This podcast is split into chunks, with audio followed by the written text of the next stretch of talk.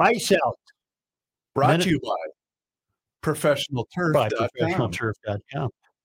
Minnetonka went out on this day, which I don't know if it would have been Good Friday on these dates, but Minnetonka went out on this day in 1925, 1929, 1935, and 1988.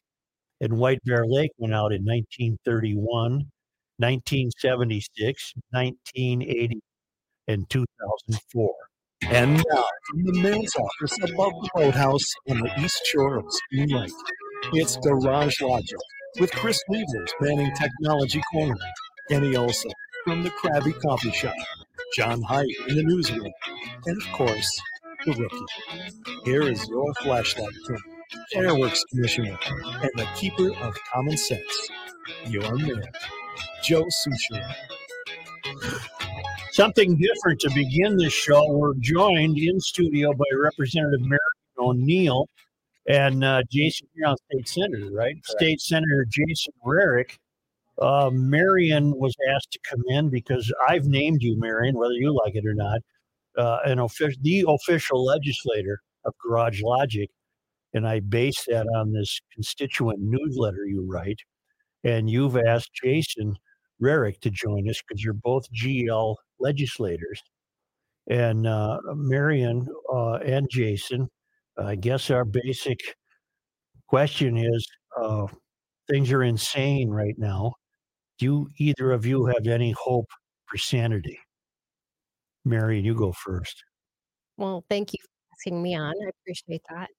And part of the reason I should say of why Senator Rarick is here is because we're soon to be married, and I got the email sitting at the dinner table with Jason. Wait a minute. You two are about to be married Breaking news. for the, what, the fifth or sixth time, or what? This will be the first time. for both of you? No. Okay. Well, one of you. Oh, counts. way to make it awkward, sir. No, I'm not. I was just my curiosity Jesus. was killing me. Thanks for coming in. Yeah, I'll see you later. no, congratulations. That's fantastic. That's fantastic. Uh, where were we? So you're sitting at the dinner table. Oh yeah, and you get an email. I was sitting at the dinner table, got an email, and I was playing with him a little bit because I know. Mhm. And I said, no, I'm not sure if this is a legitimate email. And I started reading it to him. And I said, Joe Soucheray wants us on or wants me on Garage Logic. I said, what do you think about that? And he just thought that was the greatest thing ever. Jason, you've been a GLer for a while, I uh, have been a GLer since I've been in my early 20s. and you Nice. represent what area of the state? Um, so between here and Duluth, so Pine County, Carlton County, um, some of Kanabec, and a little bit of Chisago and St. Louis. And Marion, where are you representing? I know you're out Buffalo way. I am. So I'm in Wright County. I have Buffalo, Monticello, and Maple Lake, and then four townships. Being GLers, what's it like to go to work every day? We, uh, look at our, take over. we look at our, each other now and then and ask ourselves, why are we doing this job? it is uh, it is very frustrating watching what's happening. Um, we have front row seat to it. It's it's crazy. What is happening? Well, there are uh, a number of proposals that are coming forward that that are just not well thought out. and you know that's one of the um, i've become a much better legislator uh, at being around mary and she asks great questions and as you saw by the newsletter she digs in so deep and challenges the democrats with what they're bringing forward and uh, many times they don't have answers uh, Mhm. for her questions and that that's what gets the most frustrating when you you spot things that are not in the bills or you know or they're wrong and they just don't seem to care sometimes to an outsider, it seems as though the DFL is intending to spend just as much money as possible. Is that a safe observation, Marion? It absolutely is. Not only are they spending the entire surplus, they are doubling down and raising taxes a lot. And and there's really being in the minority in all three uh, levels of the government. There's really nothing you can do, or is there? Help us understand that. Well, the, I do have a little bit of hope. And because I'm in the trenches, because I push back, because I don't stop, I don't stop. And they know that. I will not stop asking questions. I won't stop digging until I'm satisfied. One legislator used to call it, I have to hit bedrock. I Mhm. just keep going and going and going and going. And I'll say it on the floor, I'll say it in committee, I'll say it in multiple committees. until I finally get an answer. So we've seen some incremental backing down of some of this stuff, but it's not much. Um, they're going to spend the whole thing. The next budget is going to be seventy-two billion dollars. my God. Exactly. $72 billion. That's the entire surplus plus more. And I have the tails target. So the tails is future spending. Not only are they spending the entire surplus and raising taxes, but they're going to spend 3 billion more than the projected revenue coming in in the tails. So 5 billion is projected to come in, they're going to spend over 8. But this reflects them having no uh, relationship or identification with at least half the Minnesotans in the state. They have no idea that we, you know, we're buying groceries and taking kids to school and going to Menards and buying plywood and and uh, trying to save enough to maybe go up to the lake for a weekend. They have no, they don't seem in tune with with many Minnesotans. I, I don't know where to take that. We we call them Mysterians or Euphorians or people who live in the liberal lakes, but they seem very detached from the reality of the lives that all of us, including you two, apparently as GLers, live. Not only that, Joe, they're detached from simple budget matters. Who who runs their household where you out Mary uh, Marion, you said five billion incoming and they're spending eight. None of us live our lives that way. It, it's impossible. You know, it really is. And I'm sure it'll be fine.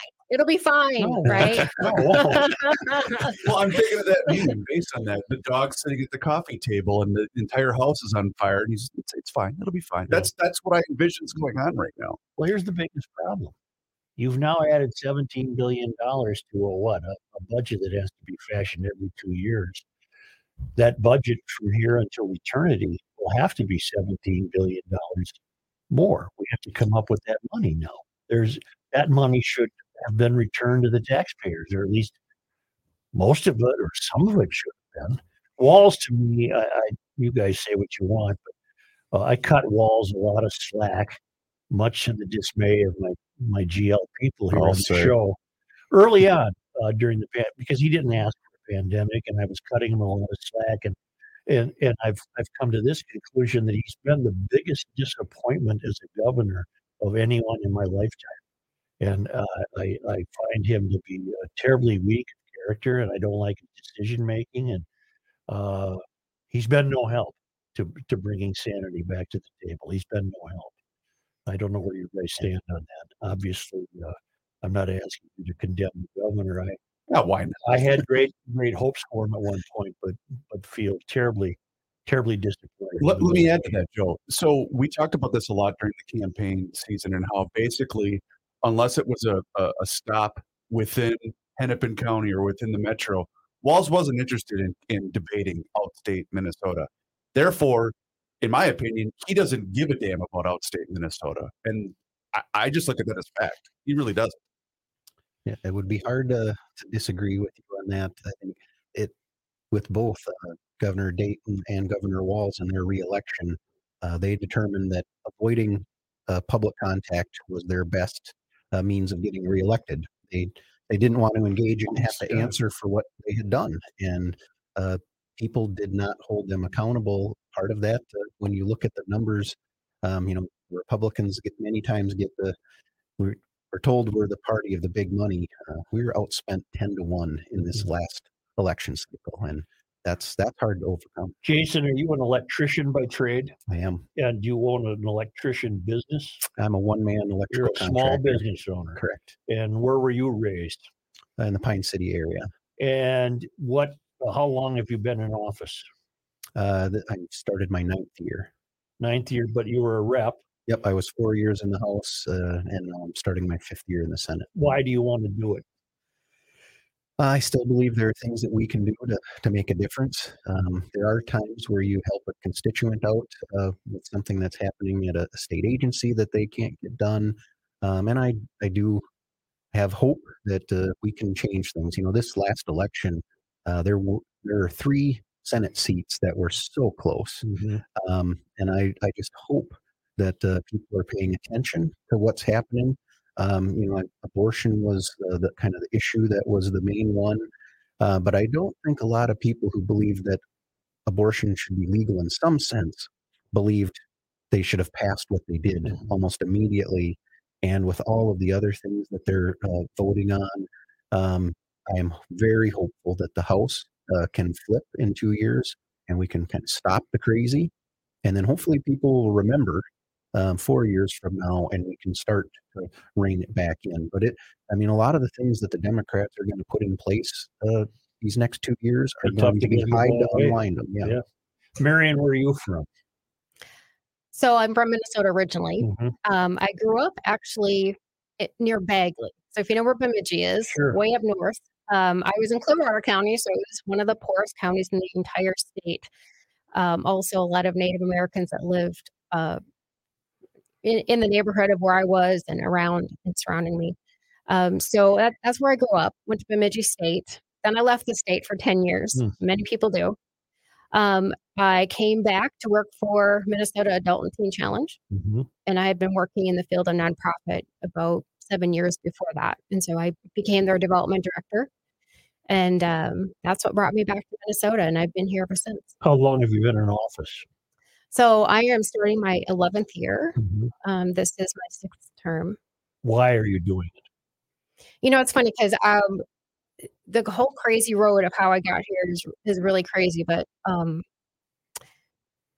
n- now Senator Bruce Anderson had kind of mentored me for five years and introduced me to the world of politics. I knew nothing about it, had no interest in it. I was happy raising my family. And he just kept inviting me and kind of enticing me. And so I got to see what it really was like. And then the Amy Koch thing happened. I don't know if you remember that. Mhm. Sure do. Mhm. Boy, do we. Marion happened to be her legislative assistant when Oh. it happened. Well, yes. So I've got all kinds of stories, but yes. So, None of which you can share. um, you know, I will only say one thing. As a woman in politics, she got a raw deal. Mhm. There were ways to handle it, and it was handled, um, in my opinion, very poorly. Mhm. But what that did is it opened up that Senate seat, and then Senator Anderson, Bruce Anderson, then ran for that Senate seat, and he turned to me and he said, "Okay, I've been mentoring you for five years. Are you ready?" And I said, "No." because who's ready for this job? No one. You're not ready. If you think you're ready, you're not ready. So um, he said, "Well, it's either now or never." And I said, "Okay, well, let's do it." Once I'm in, I'm in. I'm 100% in. And so I now I I used to call this my dream job. I'm not sure if I would call it that right now, Mhm. but it is a passion of mine. It is something that is different every day. I love that. I love learning new things. I love helping constituents and and like you read in my newsletter, just being very short, blunt, and to the point facts. Well, you have a constituent who's a GLer named Paul Root, and he sent me a couple of your constituent updates, I guess you'd call this. And the only reason I was intrigued is that they have you're dealing with things that happen in everyday life, and it's making me curious to uh, to pursue some of the constituent newsletters from the other side. We're working on getting some of those.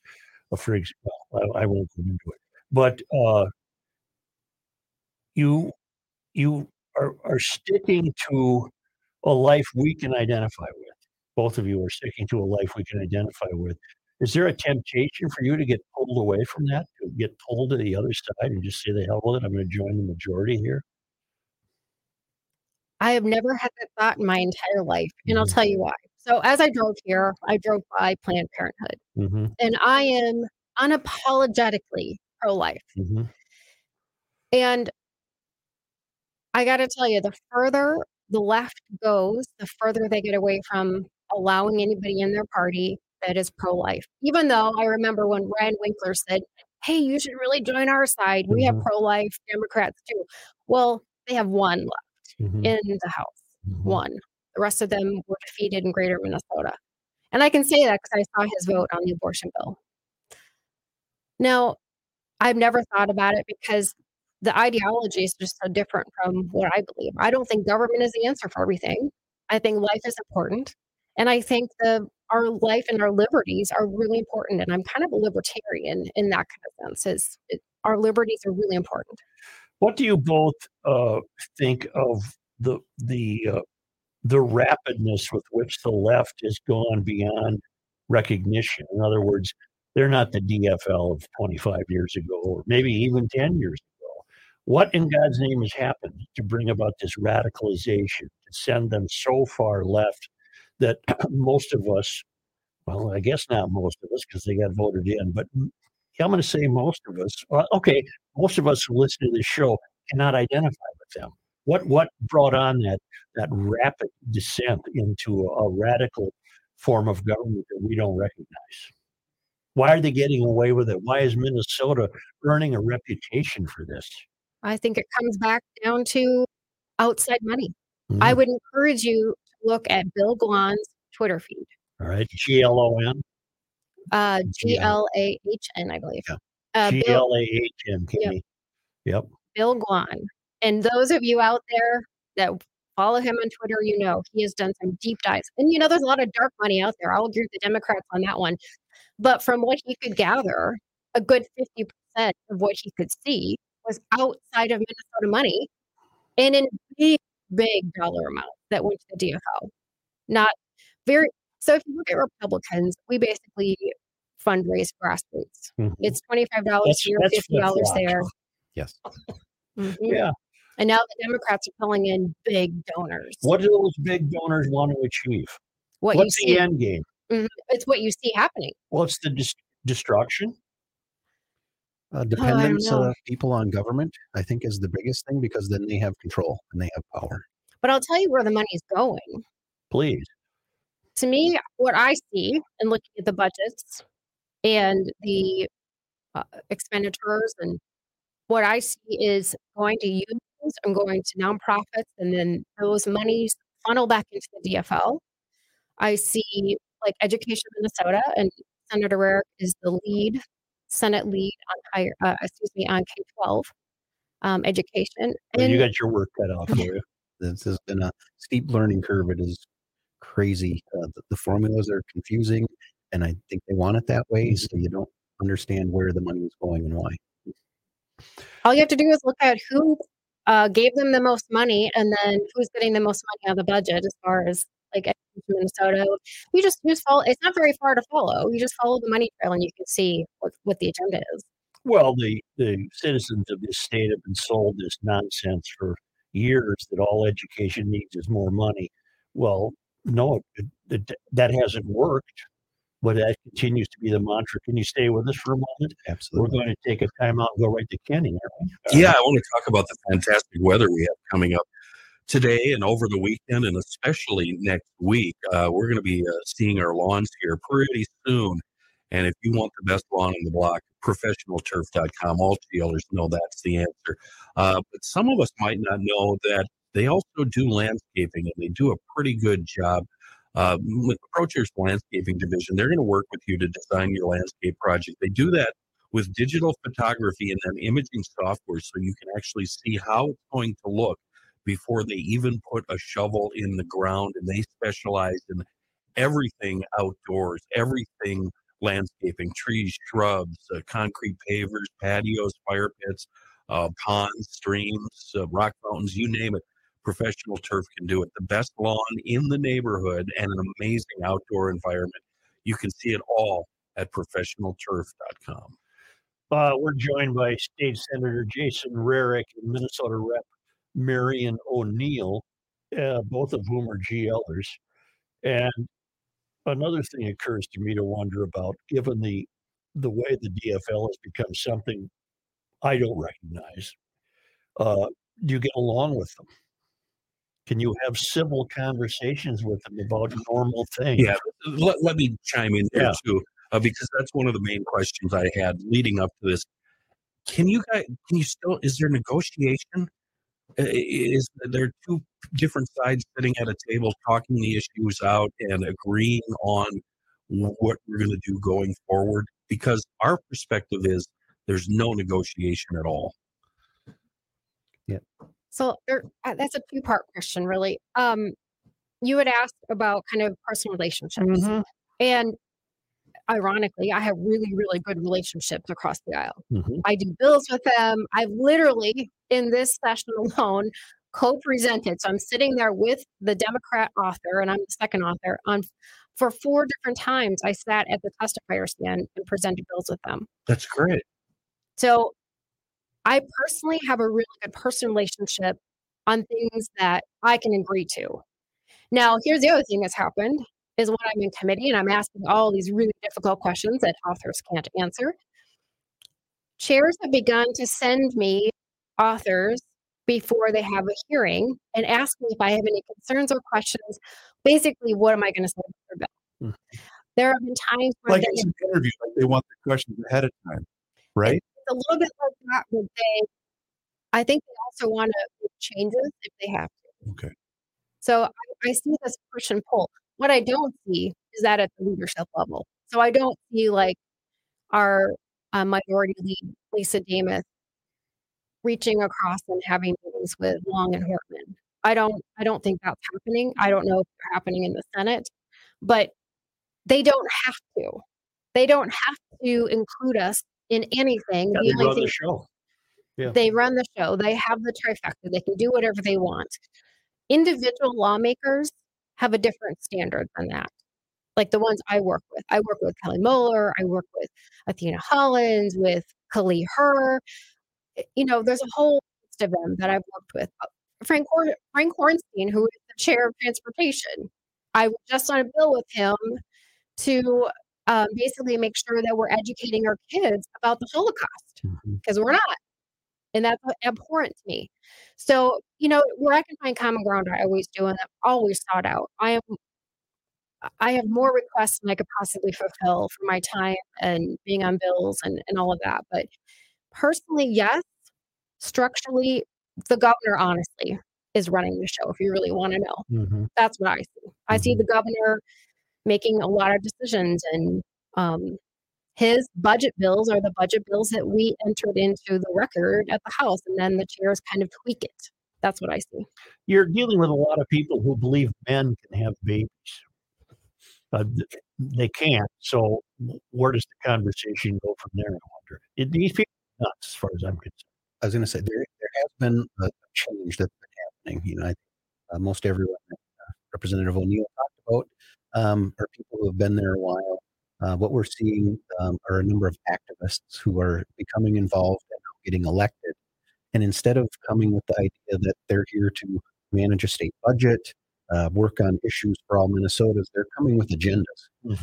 And it is very hard to have those conversations and build those relationships with folks like that because they don't they will not engage with you when they've only got one or two issues and they're so dead set on them and they are opposed to what we believe in Well, you got a clown that got elected named Leigh Finke, who came there for only one reason to advance transgender. You hate that- If a street hole street light went out, that's not in his world. He's only there for transgender.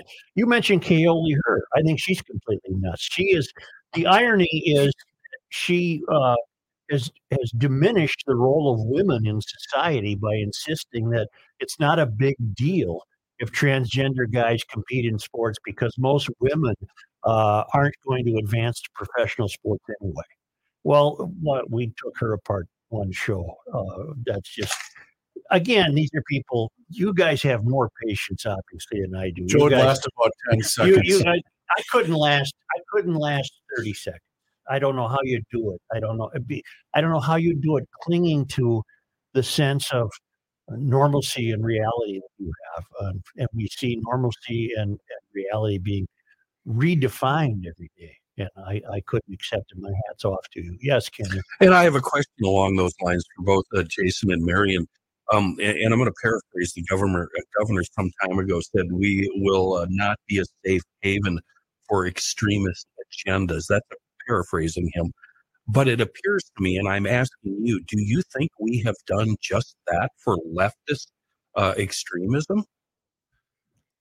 yes absolutely Okay. um, you know Oh, it's- great. it, it depends on which side you're on uh, whether they mean that or not and you know there's and, and i do believe you know, like i said we've got extremists on both sides that have gotten very very active and that's kind of where that battle is happening and i will say you know uh, republicans um, we're held to a different standard. You know, we will say something that, or one of our members will say something that's a bit controversial, and it's blasted out there day after day. And if a Democrat says something controversial, um, it's supported, and they're not held to that same.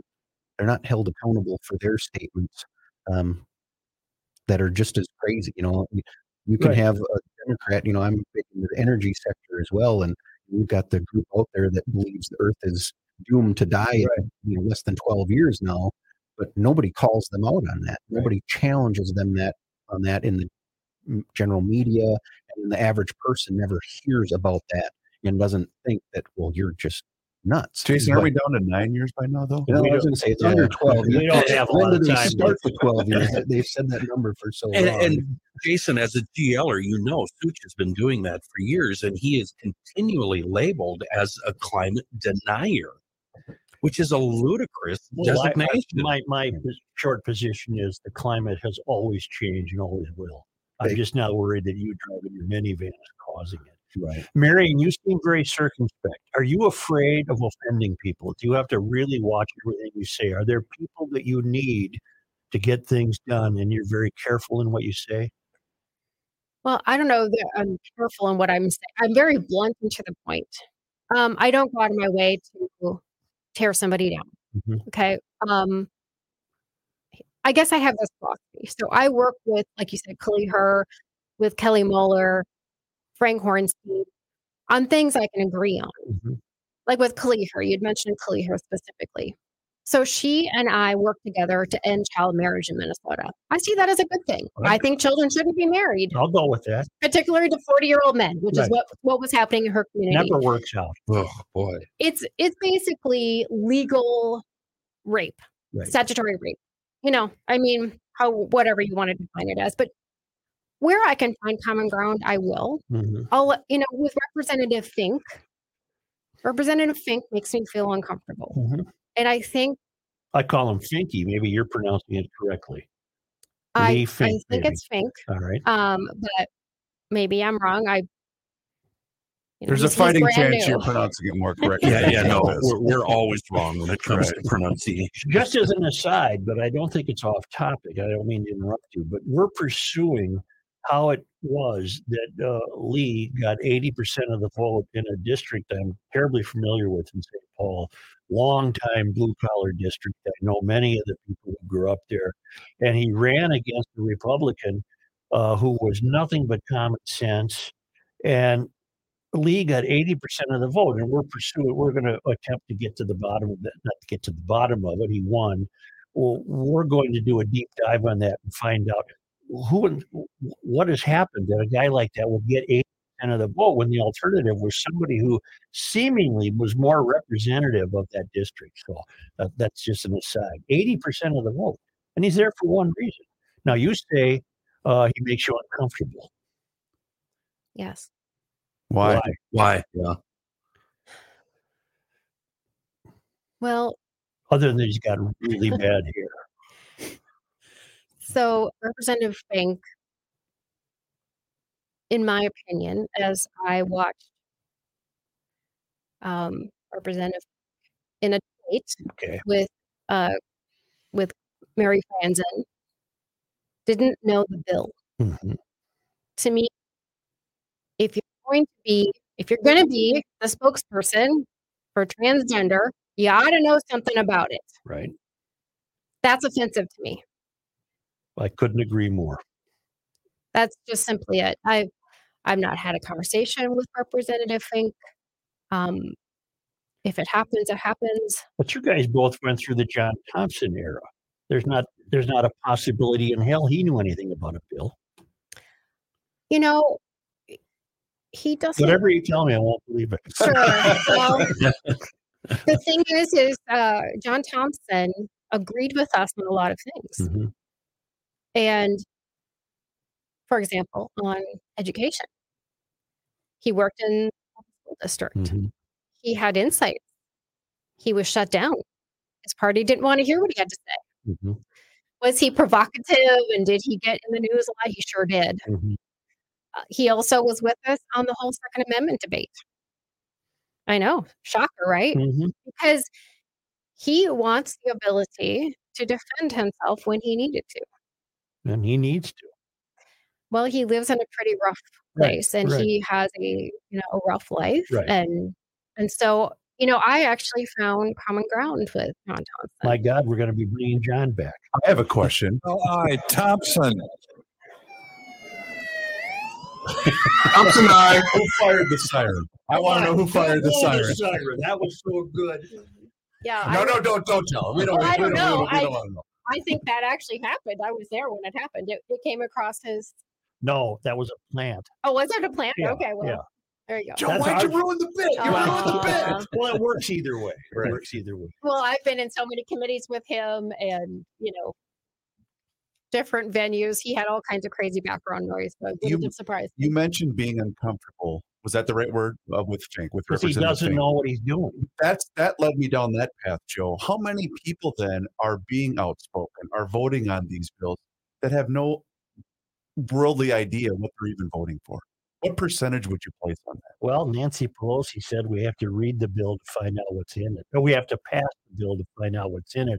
I don't think that's limited to the state government. I think the feds got thousand page bills that nobody reads. But is that happening too? I mean, is it just blindly? Yep, let's go here. We're on the we're on this particular team, so we have to vote for this particular bill. You're both shaking your head. Yeah. Yes. yeah, I That's mean that definitely happens. It definitely happens. Um, and maybe that's why I kind of stand out because I read the bills, I read this nonpartisan summaries, I read partisan summaries, I read through the fiscal notes, and I really make a big deal if they don't follow procedures correctly, which they haven't been. Uh, if they don't have fiscal notes and committees where you're going to talk about the fiscal impacts, I have a problem with that. So I might be one of a handful of people that do the work you all think that we should be doing. And that's Thank on you. both sides. Thank you. So Yeah. you're like Joe with the newspaper. You read the tuna fish I recipes. do. Yeah. Wow. But that's pretty distressing that um, you know the bill better than Finke. You could actually argue his side or her side, whatever, for her, right? Even though obviously you wouldn't, but that's that's alarming. No, there's something more insidious than that. Marion knows the bill. Yeah, He doesn't, and his side's going to win. that's shocking. Yeah, Well, and, that's alarming. and I can tell you on the abortion debate, Mhm. that really stands out in my mind. So when we dug, I mean, you have to read a lot. It's like a one page bill, maybe a page and a half. It's not a big bill. But when you actually read the bill and understand the implications of the words on the paper, which I find also problematic, people don't understand what words mean. Right. Boy, It's yeah. true. I mean, I'm just Oh, I'm, no, I'm know. blunt We- to the yeah, point. and That's, that's Yeah. it. So when we were doing the abortion debate on the PRO Act, I think it was missed on the vast majority of Democrats that voted for the bill blindly that they now have, by passing it, House, Senate, and Governor signed it, have made it that any person at any age, any child at any age, has the right, has the right to all reproductive care, including, and they specifically spelled it out, sterilization. Oh, They didn't know that was in the bill. And I can tell you how I know is because I was sitting there in the debate, and the first Republican got up to say, So, at what age could a child demand to be sterilized? Is it nine? And their eyes looked up and their mouths fell open. And I instantly knew only a handful of them knew that that was the way it was written. Who wrote that word? Who wrote sterilization? I don't know. Well, I who don't authored know. The, who authored the bill? Hmm. Well, I Don't can't remember. remember. I don't remember off the top of my head who All right. wrote it. All right. it was such a long debate that so many people got up to speak. But um, But it was put there for a specific reason. oh, absolutely. And it said any age, so any child's age, without parental consent, without parental consent. That's unbelievable. It's That's unfathomable dangerous. to me. Yeah. Among the many things that I don't understand is what, what I appear to see as an attack on children. I, I don't understand that. I don't get it. Do you? I don't get it other than if you indoctrinate them young, got them, which Mm. you see with generations have. I firmly believe that as well. Yes, I, I think it- I'm, I'm in line with that. It started with the breakdown of the family. Mhm. You know, allow you know welfare uh, programs such made it easy for fathers to uh, not be a part of a child's life that could be taken care of anyway. And the attack has just continued down the line to where yeah now we're after the kids. But Um, being taken care of as a child is so much more than a, than a monetary uh, amount. You know, physically, a physical presence is so much more worthy than than money is. absolutely. Do you both accept your role as Garage Logic legislators? Oh, absolutely. Yes. Dang it! I thought you were going to say no. Why do I need to get the gavel? sure, why not? Well, it's in the other room, so I'll just do Well, what, I tell you what, no, go get it. While Kenny does gives it up. give it. Well, gives no, us I, another I. I actually have a question. Sure. Keep your headphones on, uh, Mary, for both Marion and uh, Jason. What's the end game with this allowing kids from other states to come into our state and have sex changes and whatnot and whatnot? Well, I, I don't understand the final end game there. Some kid that cannot, as we know, when you're a kid, you're a teenager, you don't know what the hell is going on, even though you think you do. What are we doing here? What's the end game? Well, again, this comes back to money. And all you have to do is look at who donated to Representative Finke's campaign and see how much he, how much Representative Finke raised, a lot of outside money. primarily outside money. Mhm. So there is a strong agenda. All you have to do is follow the money again. And there is a strong movement that has money that wants us to be the sanctuary state. And one thing I would say about that bill that's even more disturbing is that it isn't a parent bringing a child here. Right. You saw that? So it's yeah, like yeah. any any concerned adult. Yeah. And Now- the parent, as far as I'm sorry to interrupt, far as I know, the parent of that child can't get that kid back. Is that in fact true? Can't come here and say, That's my kid. I'm taking him home to Iowa, Ohio, wherever. Well, Correct. that is the question. That is that's the legal question, which is why that bill is probably unconstitutional, and it's it's stuck in the Senate. So here's our hope with that horrible bill, a terrible bill, that every person listening to this right now will get on their computers, on their phones, and call and email the Democrat senators, and, and Senator Rarick give you a couple of specific people, and tell them don't vote for this bill. This is, I mean, will be a shining light on a hill for the absolute wrong reason. It's going to be a beacon for all things horrible. Who should they contact, Jason? Um, you know, there were three that were in very close races. Uh, Senator Seeberger, uh, she's down in the Hastings, uh, St. Paul Park area. All right. Um, she's was what 321 votes was all the uh, for that Right. seat. So you know, she I, and I think she understands uh, kind of the pressure that, that some so some of these far left crazy ideas. Uh, I believe she could be swayed. Uh, Senator Kupec, he's from up in the Moorhead area. How do you spell that one? Um, K U P E C. Okay. And um, let's see. Well, then uh, Hauschild, uh, he's up in Senate District Three. Um, he's I have a little less faith that he can be swayed, um, but still, that was another uh, very close race there. And uh, who was the other one that had? That, Oh, um, it was the Putnam. oh yeah, so Senator Putnam out of the St. Cloud area. Uh, he was in a very narrow race. Will these people, in fact, though, because I have little faith that they will, will these people, in fact, listen to the people that call in, the people that email in, the people that have concerns and voice um, their thoughts? I, I believe that they, they can. Um, I know in, in those districts and a couple of others, paid family leave that is coming uh, forward in that bill. Um, a lot of business groups and, and others targeted those districts and ran a lot of ads. And we've seen that bill stop in the Senate. Well, that So- bill requires another tax. also. Yeah. Um, so, uh, and I think the gun control bills, um, you know, there's been pressure put on, on those and a couple of others, and we've seen those kind of stall out uh, through the committee process in the Senate. So uh, there is hope. that There are some of the things, and, and the second abortion bill um, that stalled out, and I believe it's because it- takes one a Democrat senator to say I can't vote for that, and it, it stops. Good. So that that is the one hope that we have that um, if people pay attention, I think that's part of the reason the Democrats moved so fast with a number of these things was so people wouldn't find out and they wouldn't have the I agree with you completely. to get a hold of these senators. Uh, so if people can keep paying attention um, and get a hold of some of those folks, But there's a chance. Jason, that's assuming they vote their conscience and not just the party line. That's what my fear is. Yeah, uh, you know that's that's been a big part. Uh, you know, I think there's a lot of pressure on them to vote party line. Those first uh, bills that came through saw that, um, but I do believe uh, there are some of them as well. Um, they also see the political landscape, those close seats. Um, if they're, uh, you know, there are some people they they want to be able to hang on to that seat, and if the people in their districts, especially, uh, start raising concerns, um, you know, hopefully that uh, that final piece that really makes them uh, But- say, "I can't do." But we're we're barely over four months into this regime change here in the state of Minnesota.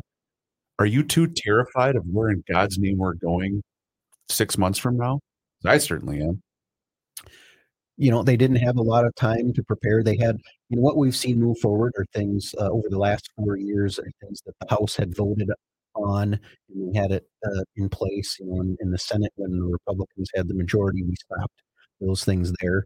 Those things came up very quickly this year all right this summer when they've got time to really sit back and think well what what can God. we do next session before we potentially lose the power? It is scary to think about what what could be coming next I'm not year. foghorning that. No. that's proper use. Why don't I get the gavel and Kenny? can- Yeah, I actually want to got talk so much more to get to here. Unless if you guys got time, you guys are good. We can Okay. stay. We got time. I want to talk about a company in uh, Representative uh, uh, Marion O'Neill District, Monticello.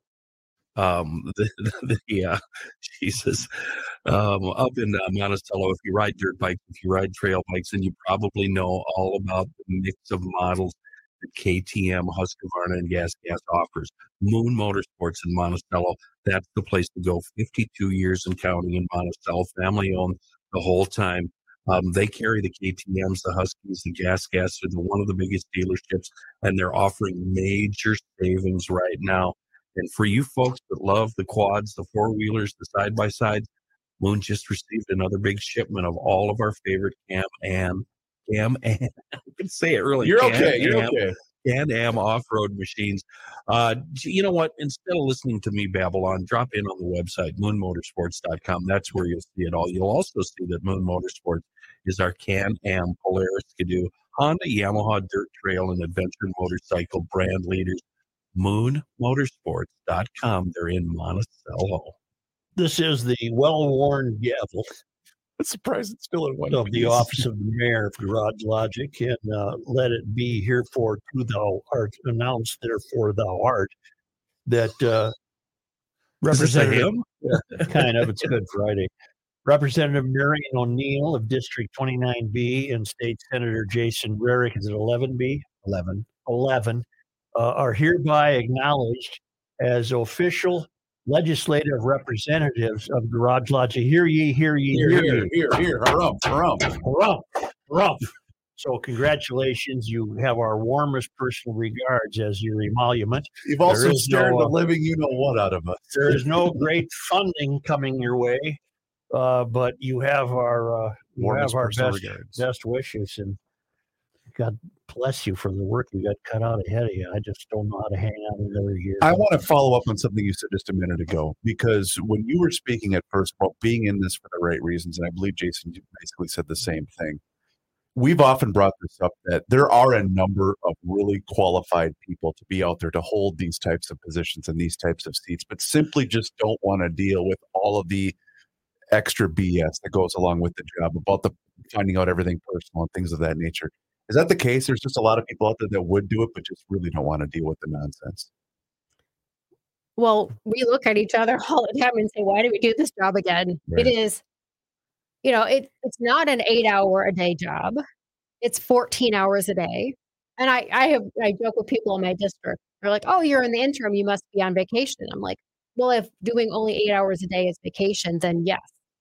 Because I take it so seriously. And that's why I know the stuff that I know because I actually I go and do tours, I talk to people, I learn all interim. I work 8 hours a day during interim.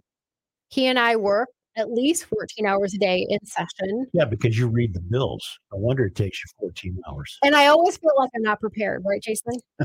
She I- was studying for about three hours last night to prepare to come here to talk to you about uh, everything. That's all the notes. She's done more work preparing for this show in one day. Okay, so what what notes do you have that we haven't covered yet? Oh my goodness, I have so many notes. Yeah, Um, let's get we to got that. time. You got time? Go okay. ahead. Well, I wanted to bring in a perspective of budget pre pandemic. All right. Okay.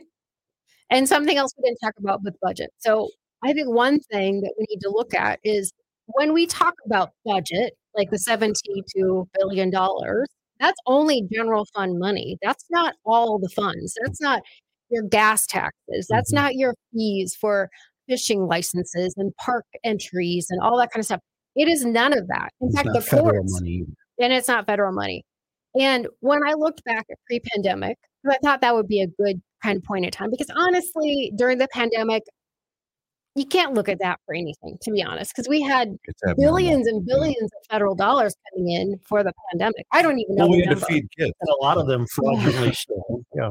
I tell you, that's I've been watching that too.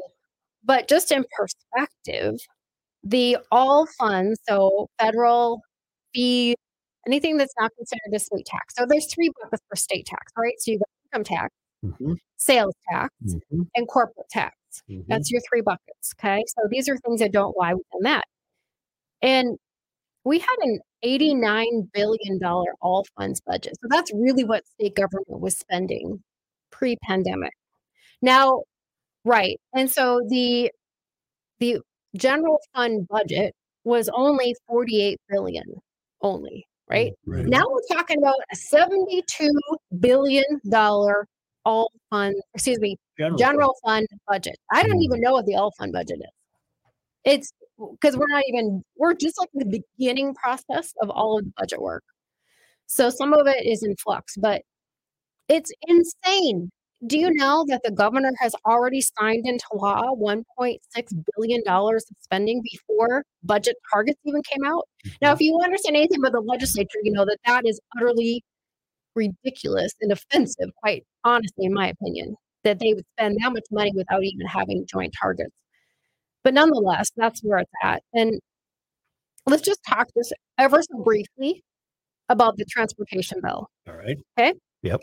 Now, I love Frank Hornstein. He is a very kind, compassionate, good guy, but he wrote a horrible bill. Well, I should probably say the governor probably wrote it because I think it's really the governor's bill.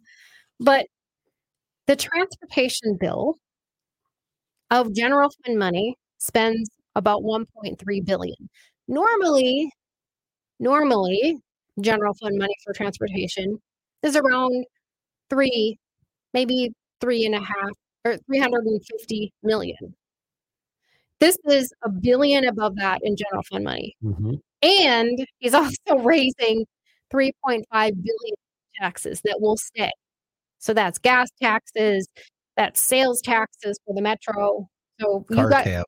car tabs, everything. Oh yeah, and the 75 cent delivery fee. So for every single delivery to your house, Amazon, Uber Eats, whatever, it's a 75 cent charge to the state for absolutely nothing other than they feel like it. This is the first time I've heard that. Wow. Wow. I No, have I- so much here. Uh, Go ahead. I'm, I'm aware of this, and ostensibly, this is the money to pave a road. So they say. I'm going to Mhm. Animal House. Don't interrupt her. She's rolling. Right. Well, that's the HUTDF, the gas tax is supposed to go to Right, roads, right. but MnDOT uses it for administration because they claim it's helping them build roads. Well, you need a new diversity director. well, there is that. But also, a lot of this money goes to transit. So the Mhm. potholes will probably still be there. Did you see that nice one we got over here? It's pretty nice. Isn't? I hit I- a few on the way here. I thought I was going to lose an axle. You need a ramp to drive in them and then back out of them. Right. Axle breakers. Yep. It's just terrible. Oh yeah, and then I forgot to tell you this one. Do you know about this one? So 194 million dollars for a train to Duluth. Mm-hmm. To Duluth. Who's going to go to Duluth on a train? I just want to know. I'm not. I did that. Been there and done that. Well, once you get there, what are you going to do? Have lunch. Come on rob, back. Oh rob my a few people and then Throw get- rocks in the lake and you know, skip stones. 10 years ago, 11 years ago now, when I was on the transportation committee as a freshman, I beat that thing to death mm-hmm. because I, I love it when testifiers come up and they say a bunch of BS that's not real. So I just kept hammering and hammering and hammering and hammering. This is 10 years ago. And I said, now, does anybody in Duluth work in Minneapolis, St. Paul? Well, no. Okay. So well, if people are going to go vacation up on the North Shore, once they get to Duluth, then what do they do? Are they going to rent a car? Well, no, because they're going to bring their kayak and they're going to bring their tent and uh, right. That's what you do up there. Right. You're going to recreate outside somewhere. Oh, so it finally came down to after going back and forth and back and forth and back and forth that they were they wanted this train so that college students from the metro could ride it up to go to UMD. No. That's all they said. They couldn't come up with anything else.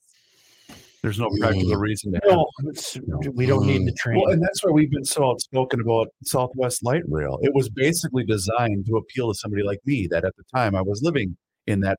"I- I'm not taking that here. It's going to take me four hours to get to work. It's not practical. It makes no sense. It's not designed for anybody. And by the way, there is a bus if you really want to go, and you'll get there faster. Sure. You know, not, you know, beside the point. Right. We also used to have rail, passenger rail from Duluth to Minneapolis, Amtrak. they couldn't make it go, so they closed it down. They closed the line. Mhm. But that was 10 years ago. So now they're back again because they have the trifecta. And they're going to spend, now I'm sure this is way underestimated, $194 million in this bill, the transportation bill, to do a train to Duluth. Well, this gets us back to what we started with. None of this makes sense. It's sense that we're trying to recover, common sense. None of this makes sense. It's just whimsical spending to grow the government. It has nothing to do with reality. the thing I have hope with the transportation bill because it's not an emotional issue. I think that you might be able to find a couple odd Democrats that will agree with you, Marion. I really do. I- At least that's my hope. Fiscally wise Democrats that will go against the the mantra or the uh, Democratic agenda, if you will. Yeah, I really hope so. I think the only hope is in the Senate.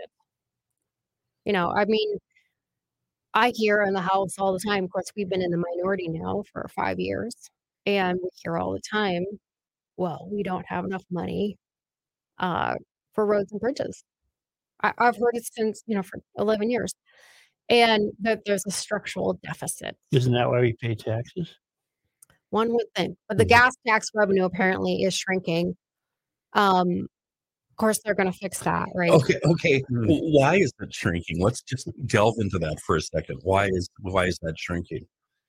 Uh, cars are more fuel efficient today, so um, you're not using quite as much gas, and then some with the hybrids and the electric vehicles. And then what's going to happen when they're successful in shoving these electric cars down our throats? It's going to go down even more, which they'll means come up our taxes are going to go up even more. right. Well, That's- we we proposed, we as in Republicans have proposed, I don't know, a tax on electric vehicles, and they're like, oh no, no, oh my gosh, you can't do that. We uh, we need to electrify everything. Mhm. You know, climate change, the world's going to come to an end. But here, you know, back to climate change really quickly. So when we asked them in committee, can you quantify, you know, science, they like science, can you quantify the amount of carbon emissions that will be reduced if we do absolutely everything that you want to do? Yeah, yeah. Global carbon emissions. Mhm.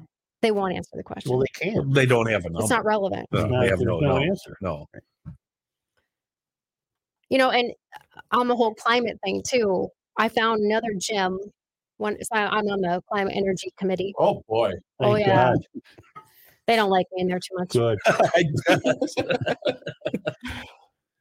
So Representative Bierman brought a bill, and he did come and talk to me on the House floor before the bill was going to be presented. He before he presented it, and and I I was already neck deep in like everything I had to do for that day and I hadn't prepared for the next day yet. And I said, well, I just simply haven't really delved deep into this.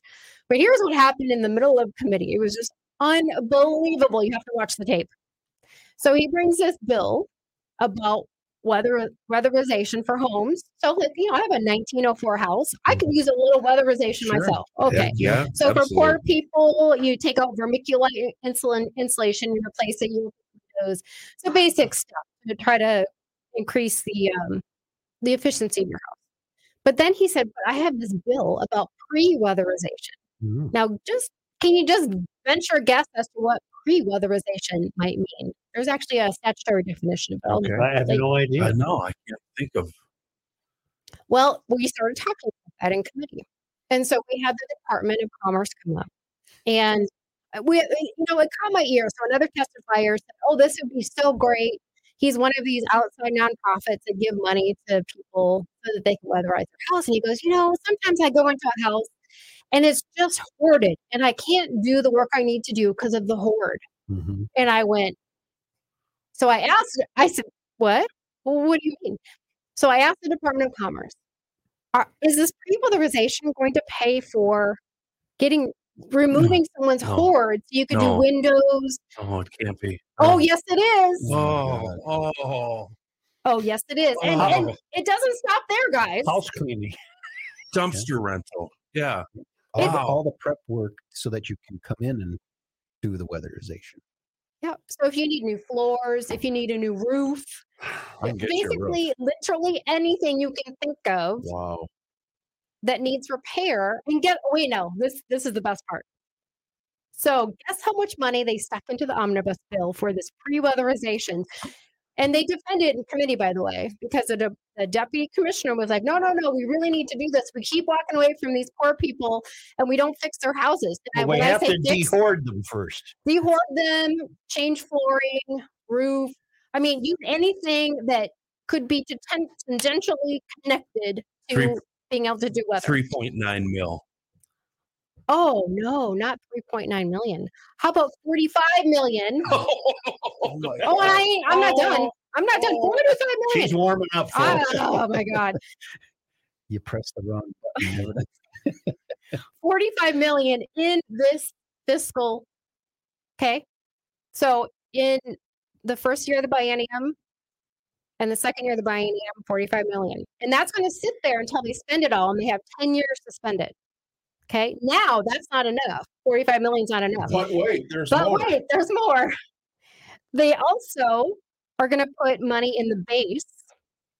So in so in 2027, so that's the second year of the next tails, they're going to put 3 million more. So they are going to put 45 million and now they're going to do 3 million in the base moving forward. So we don't even know if it works yet, but we're going to continue to add to it regardless. and there's more. Oh my God. So the Department of Commerce needs lots of people to be able to give out 45 million dollars. Got to hire new people, don't you? Absolutely. Oh yeah.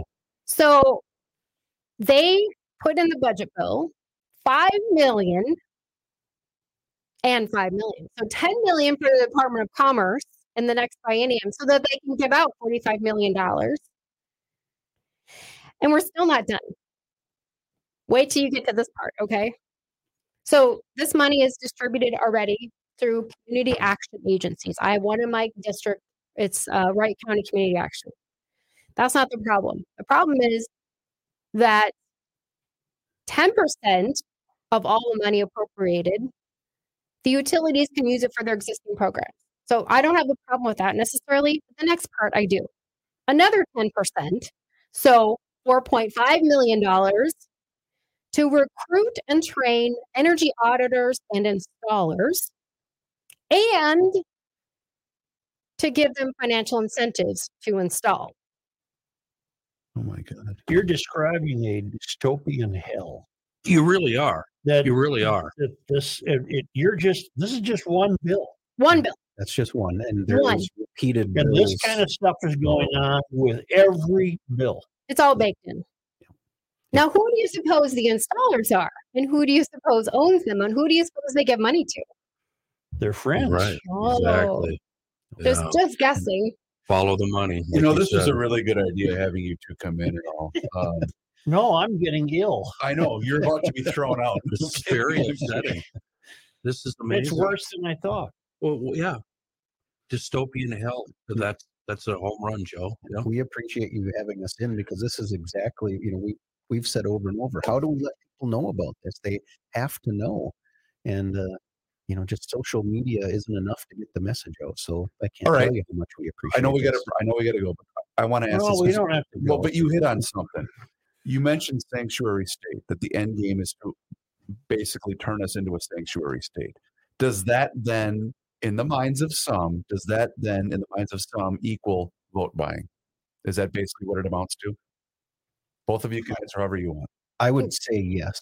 Um, you know, and that gets back to how can uh, somebody get eighty percent, and you know, I think in some of the Minneapolis districts, Democrats got over ninety percent. Right. and it's just this idea um, that um, you know the Democrats are the ones looking out for your best interest, and Republicans aren't. And I think you know you guys talk about it here all the time, and It's just a lie. so many Minnesotans believe right. It is um, that ability to give someone training so they can get a, a career uh, is far better for someone than to give them a government put them on a government program. Um, but so many uh, people who are coming into this state and into this country, they have just been led to believe that it's the Democrats who are looking out for them. Yet they fail to look at the history. You know, these major cities, you know, Minneapolis and St. Paul included, have been run by Democrats for 50 plus years, They're and they all haven't solved anything. They're all They're- It's disintegrating. getting worse. It's getting progressively worse. We've been pretty tough here in the last few years on the Republican Party here in Minnesota. Uh, Minnesota. And uh, Marion, you turned me on to Bill Glahn or Glan. And uh, he he has a tweet here from April 6th that's pretty shocking and pretty much describes what's wrong with Republicans. Um, I read many Republicans didn't vote for Republican candidates and uh, because of, like, say, they didn't like the cut of his jib, he was not their type of Republican, or something they heard on TV. Democrats vote for Democrats, period. No matter how awful that candidate might be, if it's a Democrat, they vote for him. Yeah, that's something we battle quite a bit. Um, you know, we're we're hard on ourselves within the party. We And, really are. It's because you have standards.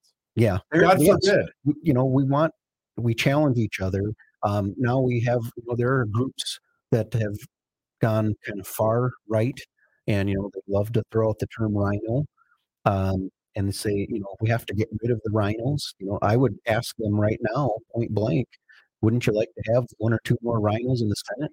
Yeah. Um, Sure they would. May not, they may a not vote exactly like you want, but they sure wouldn't be voting for what we're getting right now. No, but as a party, the, the party has abandoned the core cities, as far as I'm concerned.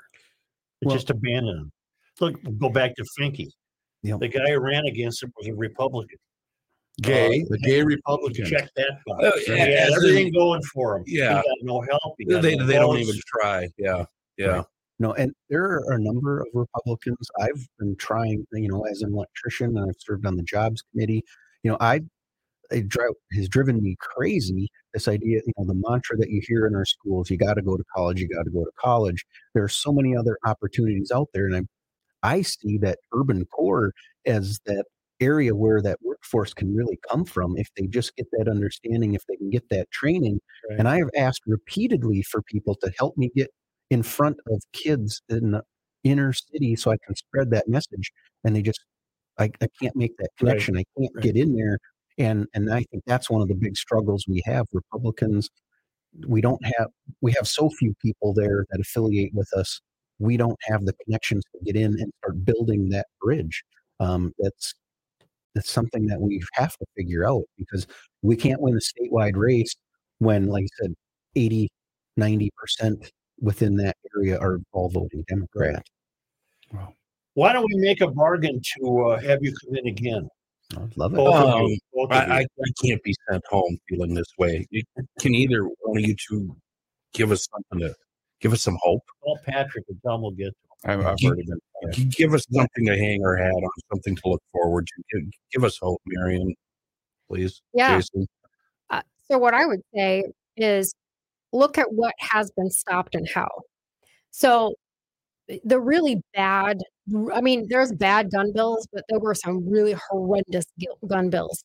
And what happened is about 80 81 of our sheriffs across minnesota did a letter and they sent it to uh, the speaker i believe and we're on record saying that these are terrible bills. These will actually harm people and put people in danger. And they rallied together so you know that's just one example there's others um, if you look at uh, the paid family leave, you had mentioned that earlier. So paid family leave. Now I I know that all of the business groups got out and and the Chamber of Commerce members, business owners began to really make a big noise about it. But also our school districts. Because the school, county officials, 'cause it gets them all. it gets them all. So they're all like, whoa, whoa, whoa, like that's going to cost us millions of dollars. So it, the vo- I feel like where the the power is in the voice of the people. Mhm. We can only say so much, and you Mhm. know, I mean, God bless mainstream media, and I'm sitting here in the KTIS five building. No, got- no, no, no, no, No? no. KSTP. Sorry, sorry, I'm starting to fade That's out. the other show Joe Moonlight's at. so we're sitting here in a mainstream media building, and mainstream media uh, don't always tell our story. Well, no, of You course know, not. come on. So Yeah. it's, I just want the full story to be told. So the stuff I told you, you could read in the bill yourself.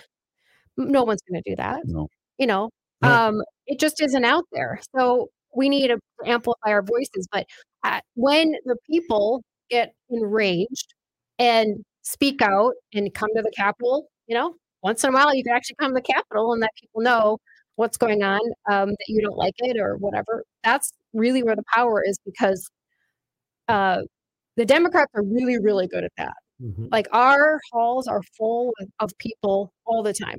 In fact, so much so that I just walk at it. I'm like, oh yeah, somebody else is here because there's just so many. But there's very few conservative groups that do that.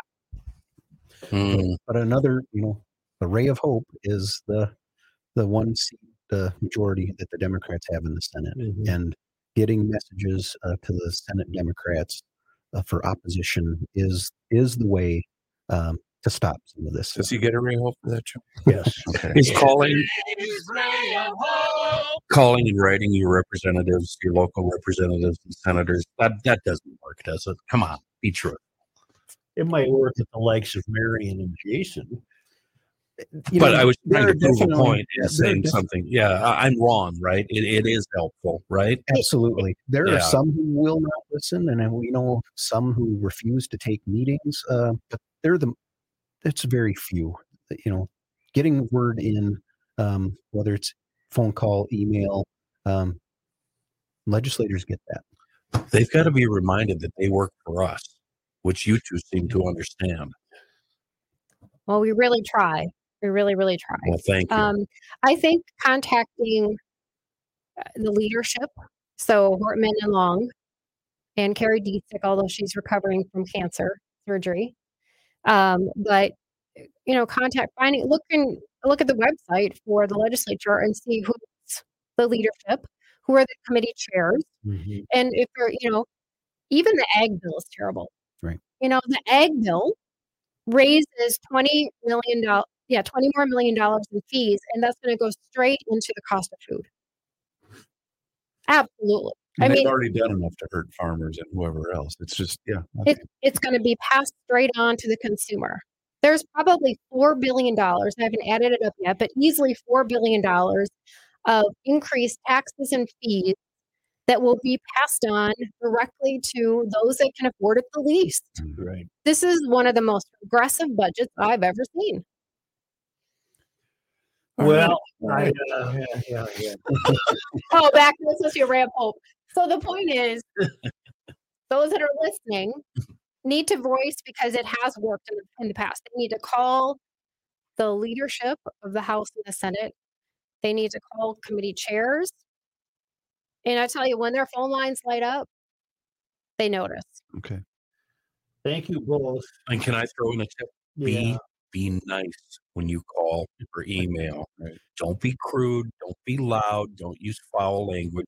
be nice. Don't do it the same way when you email the show in all caps. Yeah. yeah right. Don't do Don't, that. don't do what I would.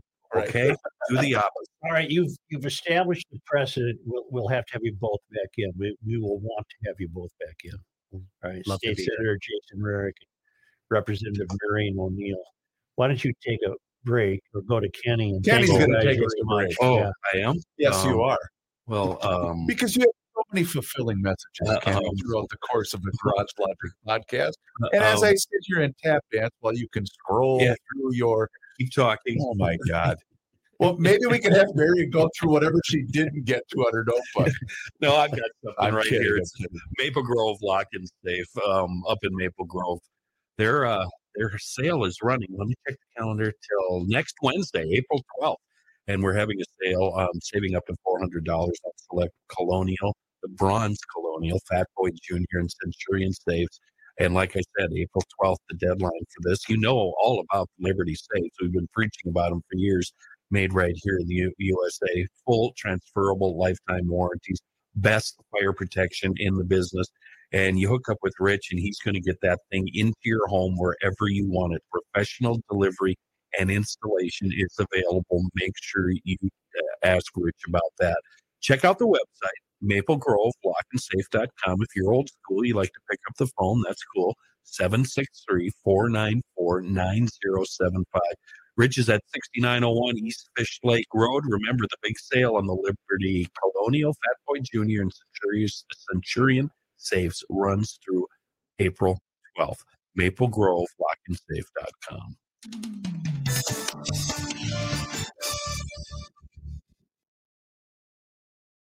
Uh, thank those two for me, Chris. God, we gotta get in. I'm the fireworks. I know. Hurry up here. We're I'm in the middle. People gotta go back to work. I know, I know. Get in the middle. How about you turn towards me, Joe? There we go. All right. One, two, three, and three. Perfect. And I can give you the secret road out of here. Oh, for sure. Yeah, because Karen will want Absolutely.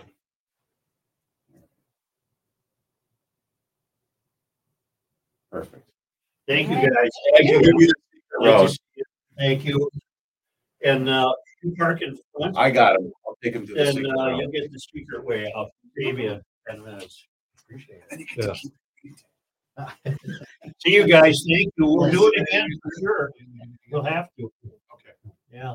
Now that you've got me so depressed that I can't see straight. We'll try to come up with better stuff. All right.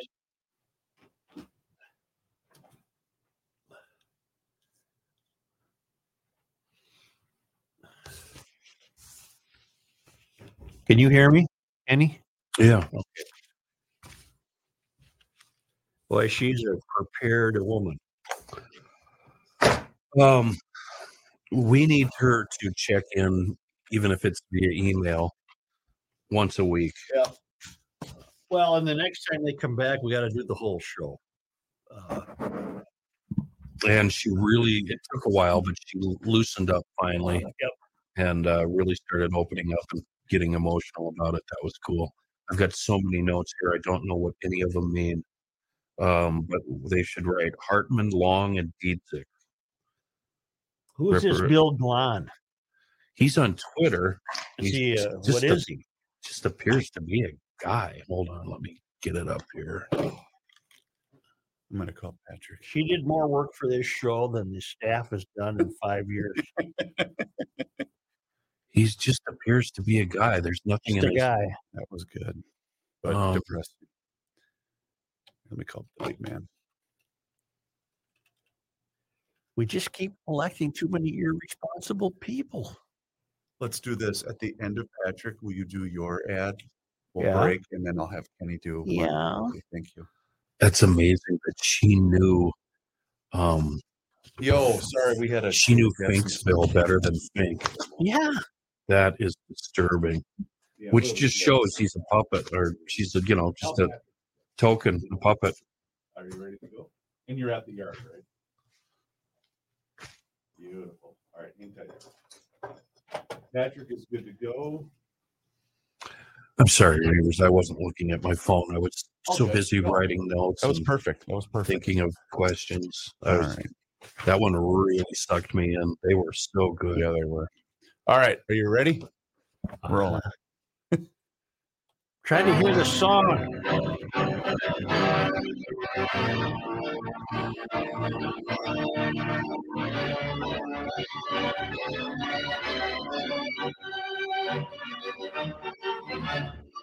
It's opening day.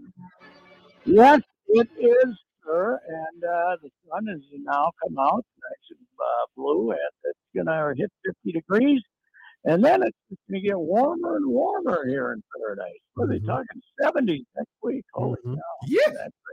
Yeah, I might get the top down, baby. I'll, I'll let you. I'll make it. I'll call in and make an official announcement when the top's down. All right. Reusse Walk is in store. Yeah, yeah. Yes, that's right. I'm gonna go all the way around the block. Can I tell you? Uh, can I tell you uh, that I did pick in a family uh, pool? I did pick Brooks Koepka.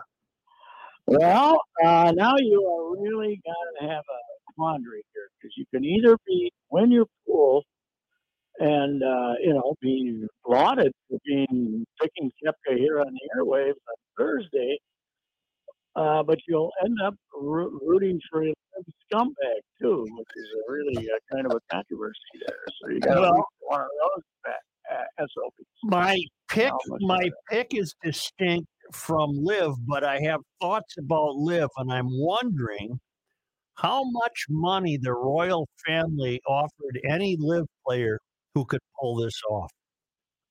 I bet it's extraordinary. bonus. I bet Right. It is. I bet, I bet. I bet it is. I bet the uh, of the prize money won't be the entire what he collects. No.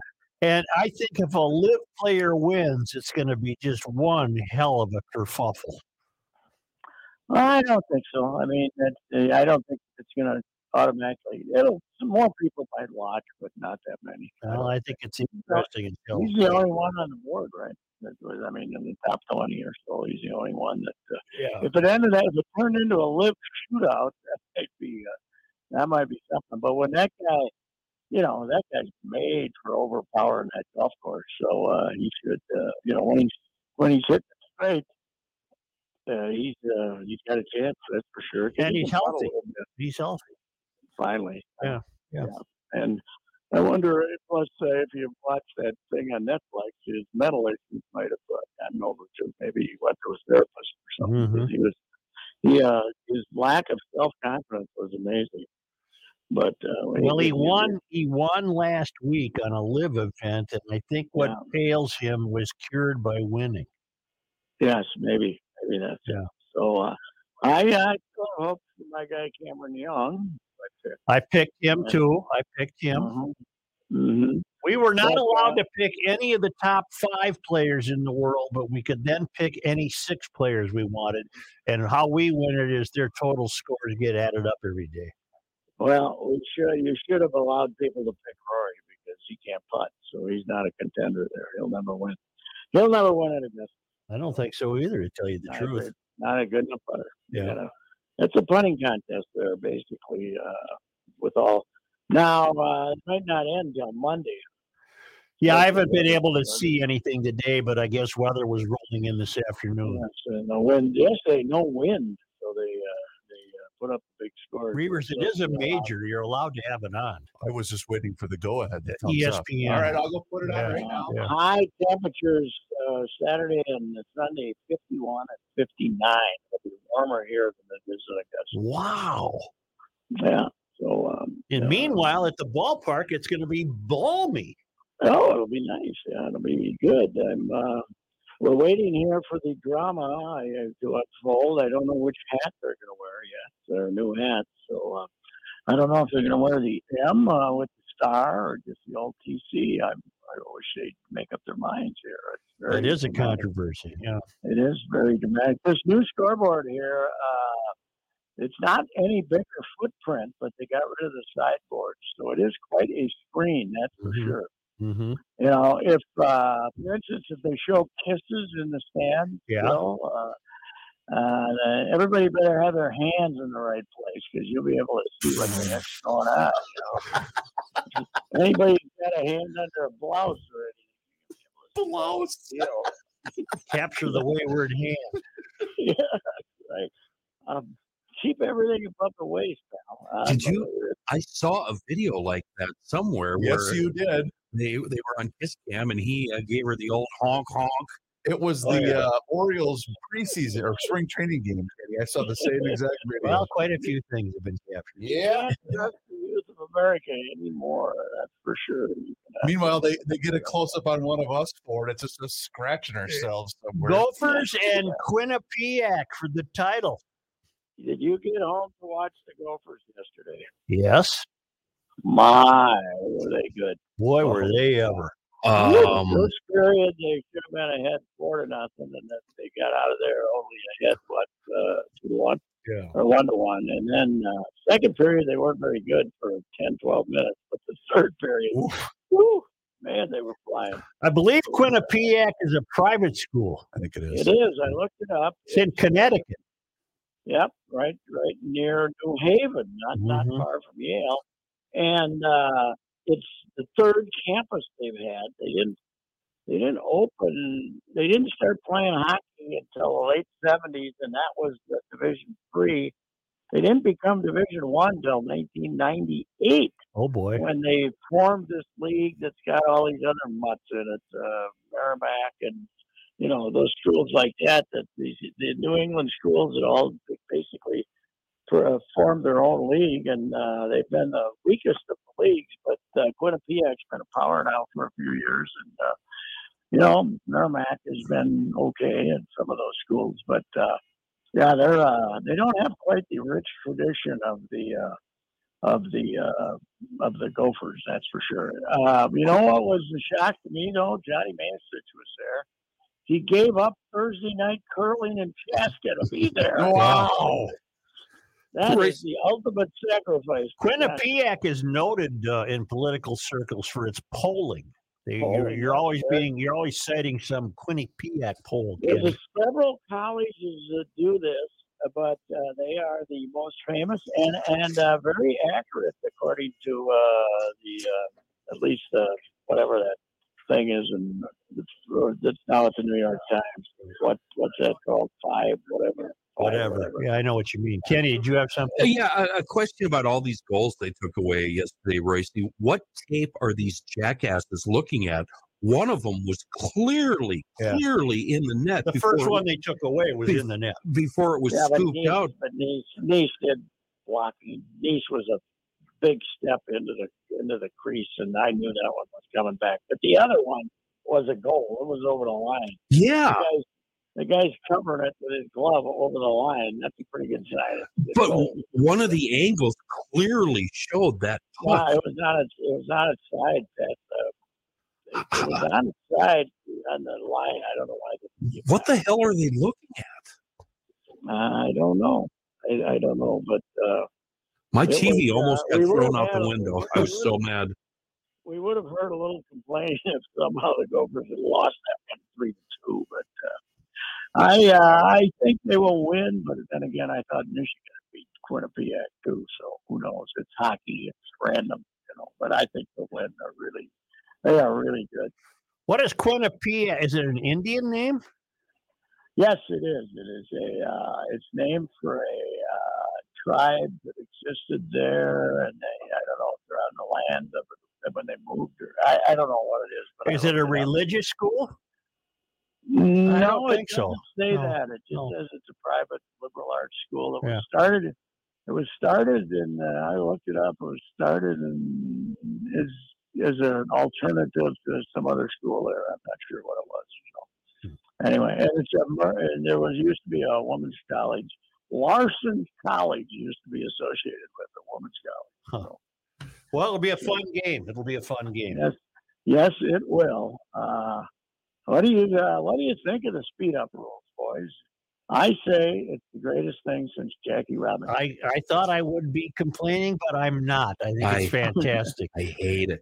Okay, Kenny doesn't like it. Absolutely. Royce, hate you it. did have a great line. The, uh, the the last game in Miami took two. Was it two twenty? Said, "What the hell's taking so long?" It makes me so anxious. And what is this doing to advertisers? Now I see less avails. Uh, I, I just I, I don't like any No, part of it. no, It makes the advertising is still the same between innings. It's just that you know that the the, the people who got to be playing are the ones selling products in the ballpark. You know, you you go stand in line to get a beer for 15 minutes, you might miss an inning and a half. So speaking of that, Pat, I was in St. Louis for the Cards versus Blue Jays on Saturday, and my buddy and I went to go get one in the seventh, and the guy said, "Well, I'll, I'll sell it to you, but the seventh is already over." We said, "Wait, "What the hell are you talking about? We just got down here." Yeah. But he, he said, "Yeah, well, we'll still let it go because you stood in line before the seventh was over." Now, well, the Twins have now switched to the eighth. You can get it. oh, they the- did. Yeah. Wow. can get it Okay. the eighth, but we're campaigning for the. And I'm campaigning for, in in honor of my beer drinking friends, that if you're in, it should be like the election. If you're in line when the you know at eight o'clock, The election. you, you, you you get the you get the vote, right? It's Yeah. voting. It's, if you're in line, Yep. in the beer line, and when the game ends, you get to drink. You get a the beer. That's right. You- you Here, here. get a beer. I- you know, because why not leave the, you know, leave the gates open an extra thirty minutes from what you used to. Just let them, well, let them die. Pat, Pat, No. will this be sold out? I don't think no, they have not bragged about it being sold out, and I know my uh, my uh, grandkid and his dad are coming, uh, and they got tickets this morning, so not a problem. Who's hurling I- for the Twins? Uh, Sonny Gray. Gray, and I'm not sure who's pitching for Houston. I haven't looked it up yet. But this is not the Houston club that won the World Series last year. They don't have Altuve. They're missing a couple other guys. And uh, this is the bottom of the lineup isn't as potent as Where'd Altuve end up? He's hurt. He's hurt. He got hurt in the uh, World of Baseball Classic, broke his hand. He got hit with a pitch. We're hearing that Kaprizov might be back tomorrow Yeah, he's supposed to play Monday, or Monday, maybe. Yeah. maybe sooner. Yeah, because the other guy, Nyquist, is playing. Uh, the the one, the the Swede we haven't seen yet is playing. But who? would- What? Ek better not be hurt. Yeah, I'm wondering about Ecker. What happened there? Lower Ecker's body. Uh, Yeah, was it his yeah. ankle or something? Well, he got hit with a puck, but uh, he should be okay. Ah, yeah, that's shot. nothing. Well, I'm surprised he didn't come back. Yeah, well, he, Well, it went through his leg, but they'll patch that up. I think they, uh, I think they knew they were. Gonna, I think they knew they were dead ass and were going to lose the game anyway. So they just figured, what the hell, let him rest. So anyway, Well, have Uh, a have a great uh, Pittsburgh got- have a great ball game, and we'll uh, we'll rehash everything Monday. yeah, well, uh, don't turn it on after five. You won't miss it. You won't hear any. No, I know. I got to hurry up. All right, thank you. Say, uh, we've had quite the day here, and I don't want to introduce a sour note, but that's precisely the point. When you arrange a funeral with Mueller Memorial, it doesn't have to be a sour note. It's a celebration of a life well lived because Mueller has been taking care of the tough details of this task for a long time, more than 75 years. I've known the Mueller family almost that long. And they've been neighbors, and uh, I've parked my mom and dad with them. And uh, it's not a fun situation, but they create the perfect event to honor your loved one. They bring families together to celebrate lives well lived. Scott has written a book called What to Know Before You Go. You always think it's going to be overwhelming and frightening, and we don't understand what's involved. And Scott Mueller answers the commonly asked questions about death and grief and funerals, and and in and in an informative way that won't leave you reeling or upset. These uh, people absolutely have been handling the emotions of uh, friends and families for years and years and years. I wouldn't think of anyone else. Go to MuellerMemorial.com.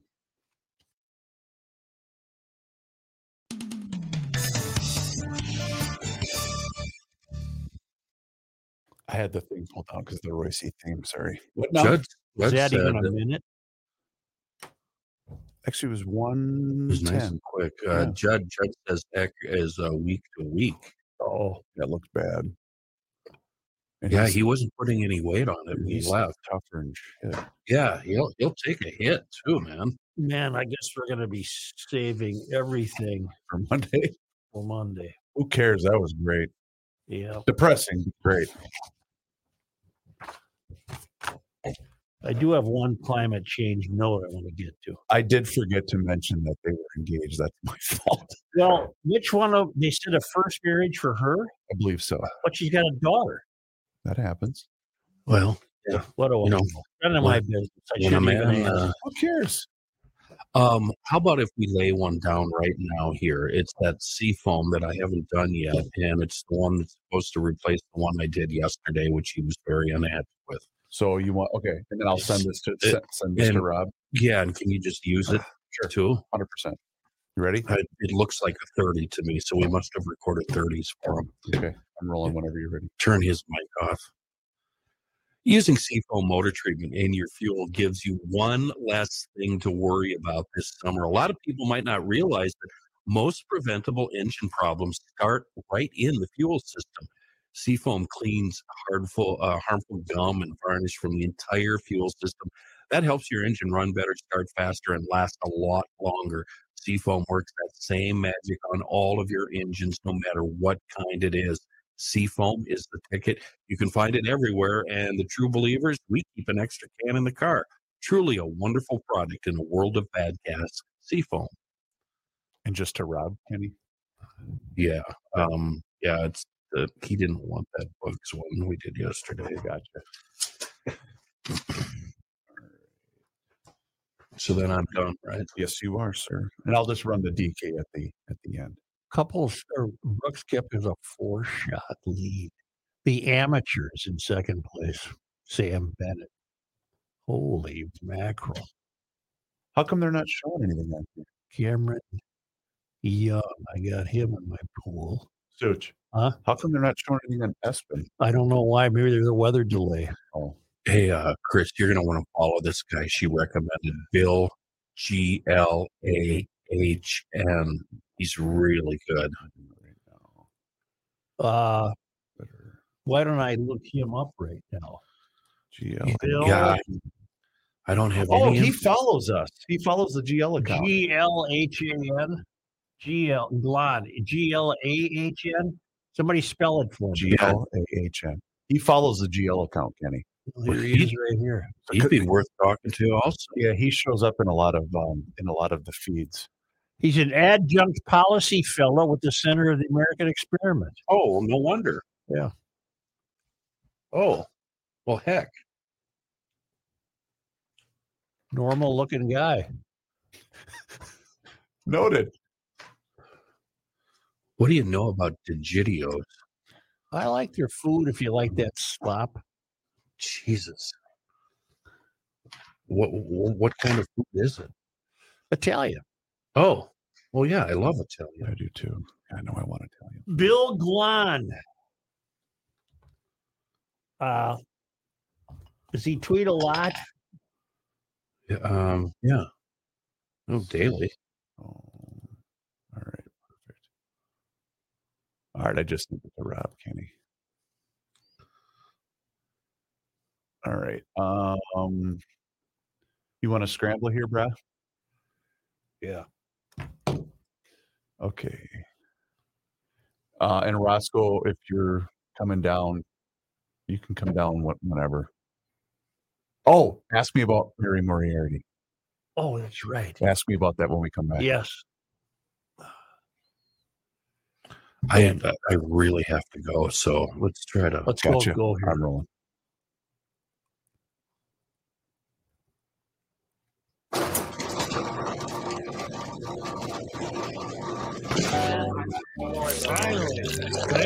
Today's Friday. TGTI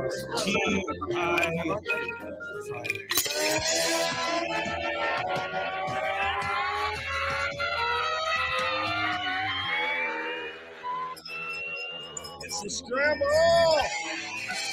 No danger of an opener. Maybe 40 next week, though. 46 degrees could be next week. Uh, we had quite a show today, and we thank uh, Marion uh, O'Neill. O'Neill and uh, Jason Rarick.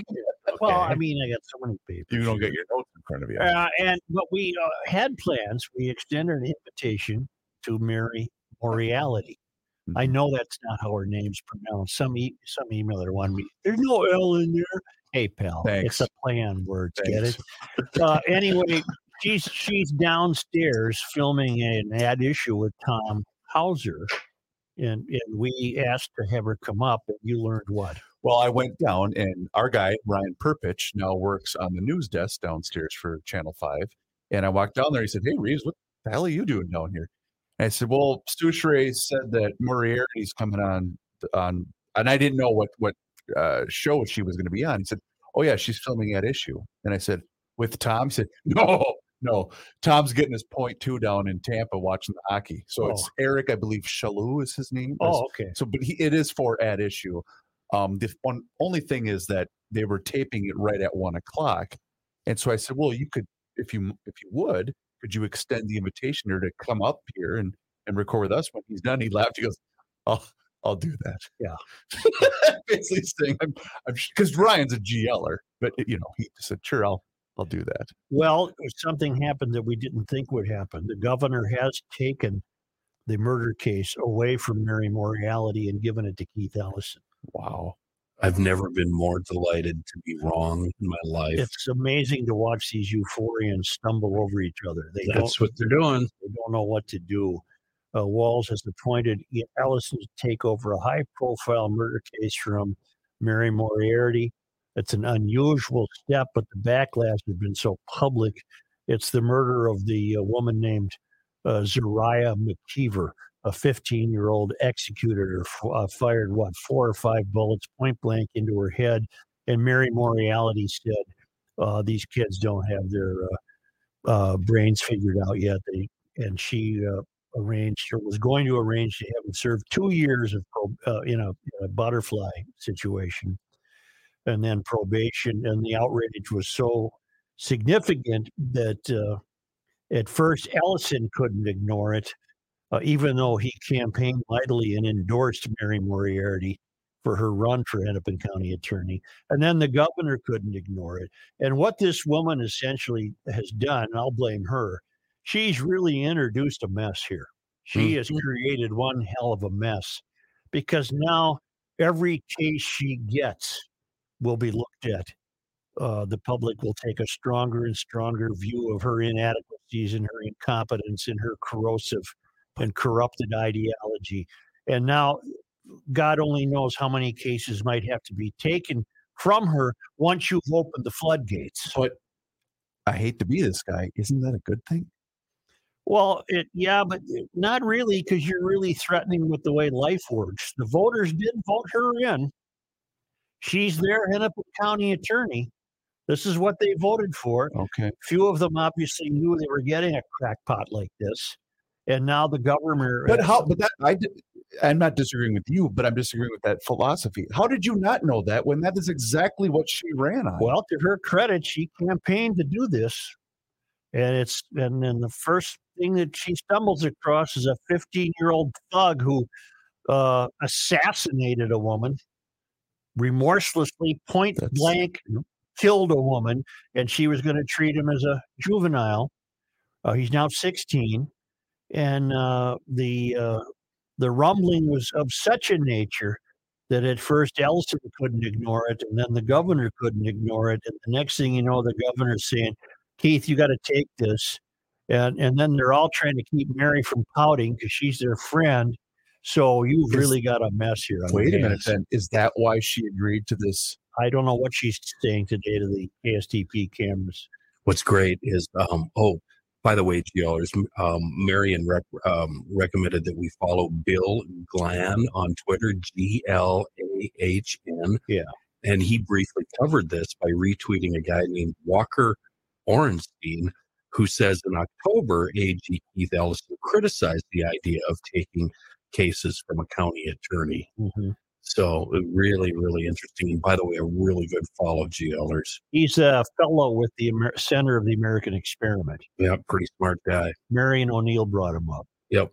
And I think we'll, uh, and he's a GLer. He follows us. Yeah, he does. And we'll make ourselves familiar with this fellow. Uh, I would like to have him uh, get to the bottom of who was the outside money behind Leigh Finke. Because it's clear, and we even know more now from talking to Marion, O'Neill that Leigh Finke doesn't know his ass from a hole in the ground and doesn't even know what he's what he's doing there because he didn't even know the bill that was being discussed. His own. Yeah. Share with because I don't know if Kenny heard this, but His own bill, you're right. His own bill. share with Kenny because I'm not sure he heard this. Well, after we had wrapped up with them, tell tell the GLers what you told those two before they left.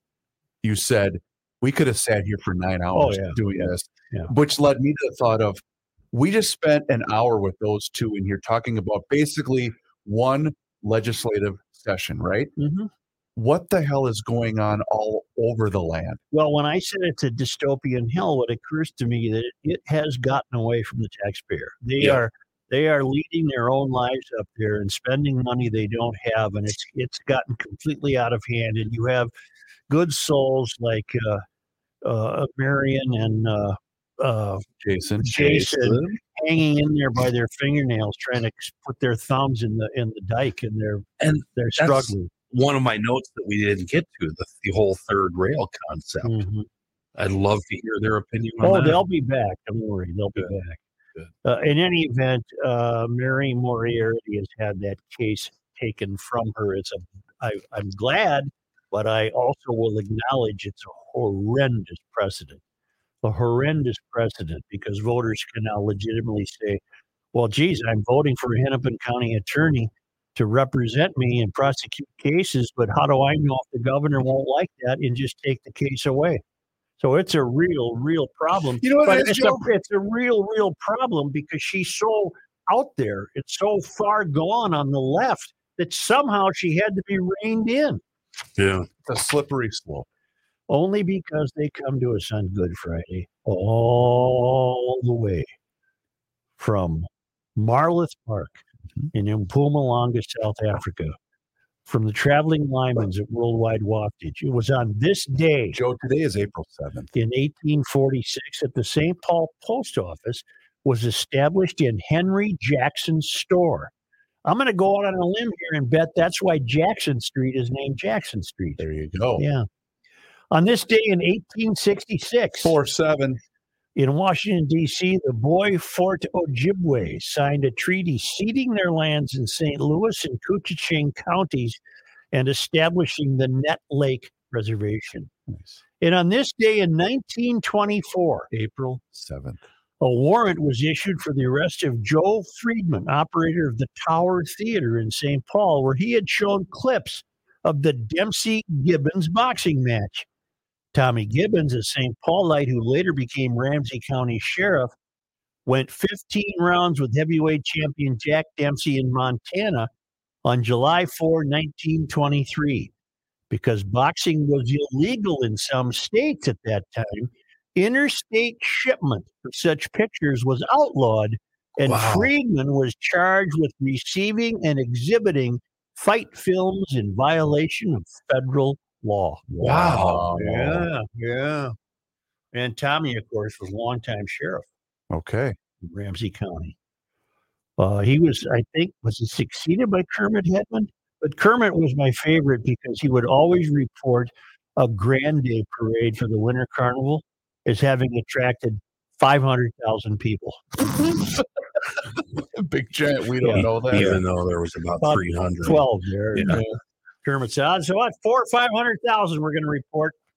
You want to Thank see you. if you want to see something fun, Kenny and GL uh, town council members? Hmm. We're going to end. We are starting today. We are ending the show in kind of a new format. I didn't know that. I know you did. I, I wanted to spring it on you. So we'll see you later. Bye. That's it? huh? Yeah. Yeah. Bye, Kenny. Kenny's gone. Kenny's gone. Do you, do you want to know why, or you don't really? I do. Okay, we're gonna do uh, something new with the uh, the format of how we're gonna Is this being heard by by the town council. Just the town council, not the other people. people are gonna find this out anyway. Yeah. So yeah. Well, tell the town council That- what we're going to do. that's it. That's that's how it's gonna end. Then there's gonna be what's called a post roll. I got your post roll. post roll. and then uh and then uh yeah then i'll do the wrap up after the post roll but you guys will be long gone by then okay. got all that Yes, I do. okay Mm-hmm. Uh, in fact, because I need to put in what do we say? Oh yeah, DK. The Air Force has to take more fat guys because they're running out of recruits. oh, Hell, I can qualify. well, we, we weren't taking fat guys before. No, you want your fit guys. Okay. Where do I sign up? I am going to be in the Air Force. Joining. Uh, what do we got here?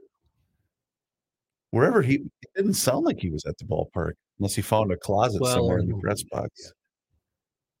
Yeah, but it's opening day. It's thinking there's some hustle and bustle. Yeah. Well, it's a little chilly, slow arriving crowd. Uh, he probably found a quiet space. You know what's funny? I have zero interest in going at all this weekend. I, I was never intending to. Well, I've been to the home opener every year for. I know I had to do it long enough. You don't want to go? No, I'm I'm good. I'd rather watch the. No, we went to the opener well, yeah, because it was a new stadium. because we were there, Plus, we had we And you- were the broadcaster. and you damn near missed the I, flyover. I was looking at my feet. Stooch, look up, huh? uh, oh, you know what we should do then? Let's do the um, let's do the megaphone. What? The the description. It's on our new podcast platform called Megaphone. We were joined by State Rep Marion M A R I O N. We were joined in studio by oops by God damn it, State Capital R E P. Yep, Marion O'Neill. Marion. Oh, M A R I O N. Yep, and it's two L's, I believe. And O apostrophe big N I E L L. E I L L. Ooh, E I L L. And State Senator Jason state senator. Whoops, hang on, hang on, hang on, hang on, hang on. Jason. Rarick R A R I C K. Boom. Royce. You uh uh Oh, I use the dystopian hell line. That's that was great. you'll want to listen to them describe the dystopian hell of Minnesota politics.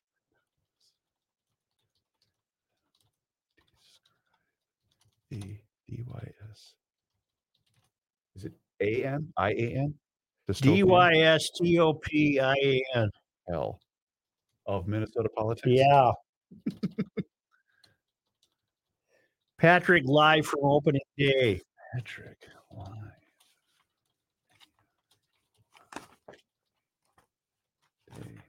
And boy, did we not cover a lot today. No, I think we did. Well, you know what I mean. I hear you. Roscoe, get down here. Let's go here. I should just text him. He's probably not lis- listening to that. What does he have do? Oops. Morning. He's got to show me. Show you what? The thing? Yep.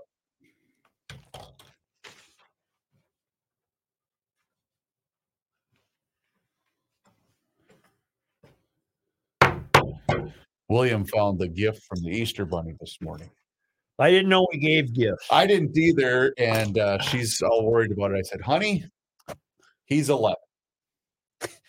He, uh, He doesn't believe it. I'm pretty sure he's, rabbit walking around. I'm pretty he? sure he's just not wanting to say anything that, to not give up the. No, you don't want to give up the loot. No.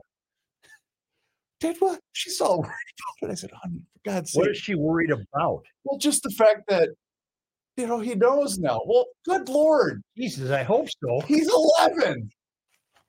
He already knows about sex ed. Well, no, he I didn't believe. I learned when I was 16. I was shocked that there wasn't a rabbit walking around.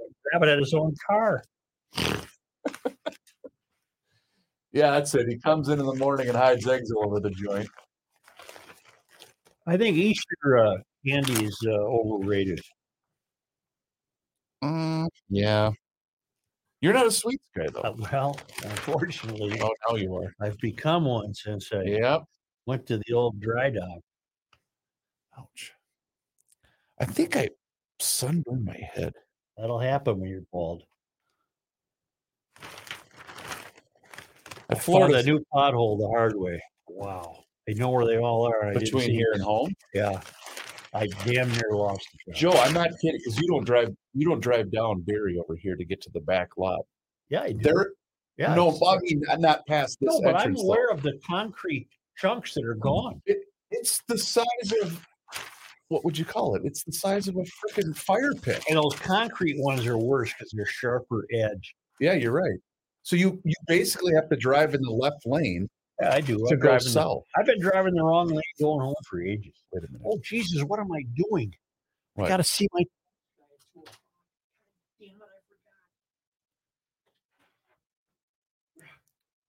Gonna be all right. Yeah. Yeah. Yeah, you better hurry up because that bill's gonna be due. Do the 18th. 18. Oh, it's 15th. Uh, The first bill I have to pay in my quarterly. bye, town council. Have a good e- have a good Easter.